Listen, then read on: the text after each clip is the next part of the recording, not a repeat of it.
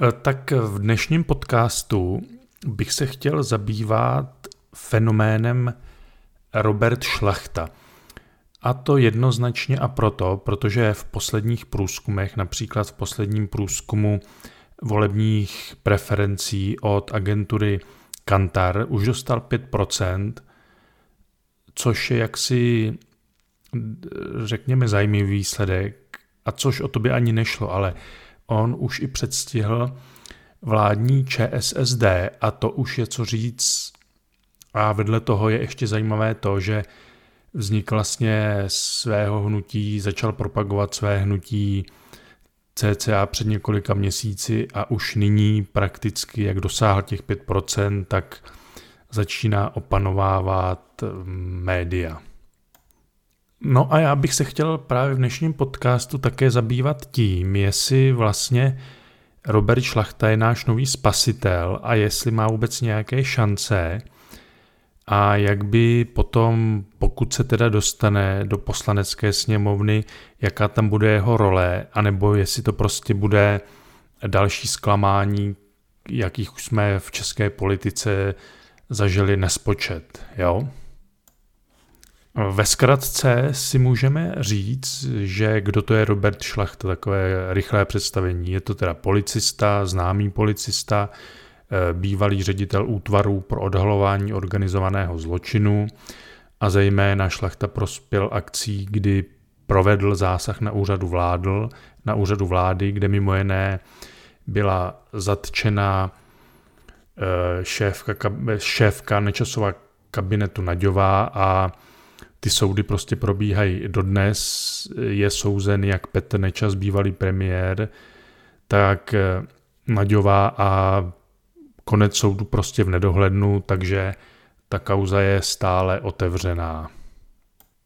První takovou zajímavostí je, že vlastně tady prakticky absentuje jakýkoliv politický program. Samozřejmě na jeho stránkách jsou nějaké náznaky ale tam můžeme vidět pouze to, že se hlásí prostě k členství České republice v NATO a v EU. To jakoby z těchto institucí podle něj bychom vystupovat neměli. Dále potom teda odmítá imigraci, nelegální imigraci, což čím se neliší od ostatních strán. Ale prakticky na těch jeho stránkách my nevidíme nic vlastně dalšího konkrétního a asi jeho hlavní moto téma kampaně prostě je on sám. Je to prostě one man show a ten, ten příběh prostě o tom neskorumpovaném policistovi, který si to jde vyřídit z politiky, možná teda, no a je mu nutno přiznat ten fakt, že jeho politická předvolební kampaň spočívá především v kampani, že objíždí jednotlivá města, městečka, vesnice a vede kontaktní kampaň. Na jeho Facebooku a dalších sociálních sítích prostě můžeme vidět, jak mu tam chodí nadšení lidé, jak se s ním fotí. Prostě je vidět, že to je tahák na jeho případné voliče. Za zmínku taky stojí vlastně s kým do toho Robert Šlachta i když sám o sobě to je vlastně výrazná postava, něco jako Andrej Babiš nebo Tomio Okamura pro své hnutí, tak kdo jsou jeho hlavní spolupracové, tak asi není divu, že to jsou převážně jeho bývalí kolegové z UOOZ, například Jiří Komárek, Tomáš Sochr, Jaroslav Pelc. No a dále zde dostáváme i nějaké jména, která už byla spojená s působením politiky dříve. Například kolem se zdravotnictvím, jak si s programem a vůbec eh, z té poradenské činnosti poskytuje Jiří Štětina, bývalý poslanec eh, věcí veřejných a úsvitu, následně úsvitu přímé demokracie Tomia Okamury a v oblasti obrany a bezpečnosti pan Jiří Hinek, který působil v neúš, neúspěšném projektu Realisté. Tak a nyní se můžeme dostat teda k tomu hlavnímu. Má skutečně Robert Šlachta šanci na úspěch? je, teda šanci takhle to určitě má. Teď jde o to, do parlamentu, vlastně do poslanecké sněmovny se asi dostane, protože jakmile překročil v průzkumech tu magickou hranici 5%, tak prostě dostává prostor ve všech médií a už jede tam, to by prostě musel dát nějaký kopanec, jo, aby se tam nedostal. Nicméně ta hlavní otázka je, až se tam dostane, může reálně něco změnit, může zlepšit, já nevím vůbec, českou politiku? A když se dostane k moci, může vůbec třeba jako ministr vnitra něco vyřešit, nebo to prostě bude zase další zklamání. A proto, aby jsme si jako mohli představit, jestli to šachta dokáže a něco změní v politice, tak se trošku ohlédneme do minulosti. Jaké vlastně nové strany stoupily do poslanecké sněmovny a co změnili. Takže asi první takovou vlaštovkou byly věci veřejné. No, což o to program měli dobrý, ale co se potom všechno provalilo a jak se vlastně někteří část poslanců nechala skorumpovat, tak to dopadlo ostudně. Následně pak zde byl úsvit Tomia Okamury, eh, tomu se to rozpadlo, bylo tady podezření na vyvádění peněz, no a pak Tomio Okamura založil další stranu SPD a ta už mu celkem jede, i když kolem toho jsou taky, to zbuzuje spoustu otázek, jo, jak si kam prostě jdou ty všechny peníze ze státních příspěvků, ale to nemá být tématem tohoto podcastu. No a ještě si teda připomeňme tu jaksi v roce 2013 tou hlavní stranou, která přispěje ke změně nějaké politiky vůbec a vnímání politiky, byl Andrej Babiš a jeho hnutí ANO. A tady Andrej Babiš nám vlastně sliboval, že chce řídit zemi jako, jako firmu, jo, jako soukromou firmu a například, že chce prostě, aby se všechno dělalo efektivně, No jo, no, ale to on by se znalostí toho, jak funguje státní zpráva, nemohl říct, protože ve firmě tam rozhodujete sám, jo, pokud jste jediný vlastník, ale ve státě tam probíhají určité procesy a to si podle mě Andrej Babiš toho musel být vědom a potom, jestliže si toho nebyl on vědom a ani jeho poradci, tak buď teda lhal, a nebo to je naprostý amatér, protože on musel vědět, jaký je rozdíl mezi, mezi firmou a fungováním státní zprávy, že prostě státní zprávu moc efektivitě nedonutíte.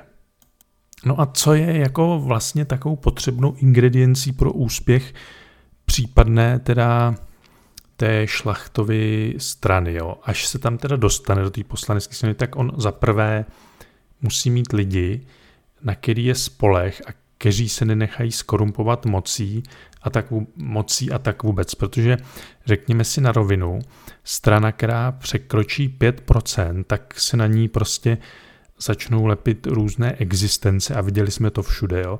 A teď jde o to, jak, jak jako míra, procentní míra těch různých lidí, kteří jdou prostě jen za tím prospěchem bude. Jo? A tady myslím, že je důležitá ta manažerská práce, ta vlastně personalistika, práce s lidmi. Pokud si to jako šlachta ošéfuje jako u policie, tak nevím, no prostě důležitá tam bude ta práce s lidmi, protože pokud to je ten základ, protože pokud nebude mít kvalitní lidi, na které je spolech, jo, takže tak zase budeme vidět něco, co jsme viděli u věcí veřejných, jo, a no i když zase třeba dejme tomu Babiš, ten zase jako personální práci z jeho pohledu zvládá na jedničku, protože v nějakou větší revoltu jsme u něj v poslaneckém klubu neměli a on vždycky si ty svoje poslance dokáže dát do latě, aby hlasovali tak, jak chce. Jo. Takže v tomhle směru je Babišová personální politika výtečná, protože i když jako jsou tady ty výměny ministrů, ale to je s ohledem jako na tu státní zprávu vzhledem, když to obrátíme dovnitř k fungování politické strany, tak prostě Babiš jako to ovládá, protože za tu dobu, co on je u moci, tak jsme nějakou vážnější revoltu v jeho straně, která by ho mohla ohrozit, tady prostě nebyla. Tuto manažerskou práci Babiš, která, tuto manažerskou práci s lidmi prostě Babiš zvládá dobře. To si musíme přiznat. Takže si asi shodneme, že základem bude manažerská práce s lidmi pana Šlachty, protože pokud nedokáže ukočírovat své lidi, tak to bude další propadák. Ale co mu teda hraje do karet, že u policie a vůbec bezpečnostní složky mu důvěřují, což jaksi je velmi důležité, protože jak známe, pokud si chcete jaksi uloupnout kousek moci, tak musíte ovládat státní zprávu a bezpečnostní složky. Takže pokud by Robert Šlachta v, případně, v případné nové vládě zastával post ministra vnitra, tak jako důvěru těch složek alespoň prozatím má. A to by bylo velmi důležité, protože jakmile by mu jak si ty vysocí představitelé policistů a podobně házeli klacky pod nohy, tak neprosadí z holanic. No ale byla tady řeč o případné funkci ministra vnitra pro pana Šlechtu, ale k získání této funkce to je nejdřív eh, potřeba zahrát dobrý výsledek, ale ani to není ta nejpodstatnější prerekvizita. Hlavní prerekvizitou je tedy to, aby to uspořádání na té politické scéně bylo takové, aby pan Šlachta, aby se stal ministrem vnitra, aby měl co největší koaliční vydírací potenciál. To je jednoznačné. No a v letošních volbách se prostě bude o to hrát. Koalice Pirátů a stan a koalice spolu hraje o to, aby měli dohromady 101 hlasů. A pokud tyto dvě koalice budou 101 hlasů, tak už nebudou nikoho potřebovat. A pokud ne, tak si myslím, že nastane hvězdná chvíle pana Šlachty, protože on, pokud bude tím jazyčkem na vahách, tak on bude rozhodovat o tom, jak se naše česká politika, jakým směrem se bude ubírat po příští čtyři roky. A to bude opravdu jeho hvězdná chvíle, protože on v, tímto, v tomto případě bude kádrovat celou vládu, jestliže v ní budou Piráti stana spolu, kdo tam vlastně bude, kdo nebude a jako myslím, že dojde k velkému ponížení hlavně koalice spolu, pokud teda Robert Šlachta přistoupí na to, že bude podporovat nebo bude účasten ve vládě s Piráty stan koalicí spolu, tak to, se, to ještě něco uvidíme.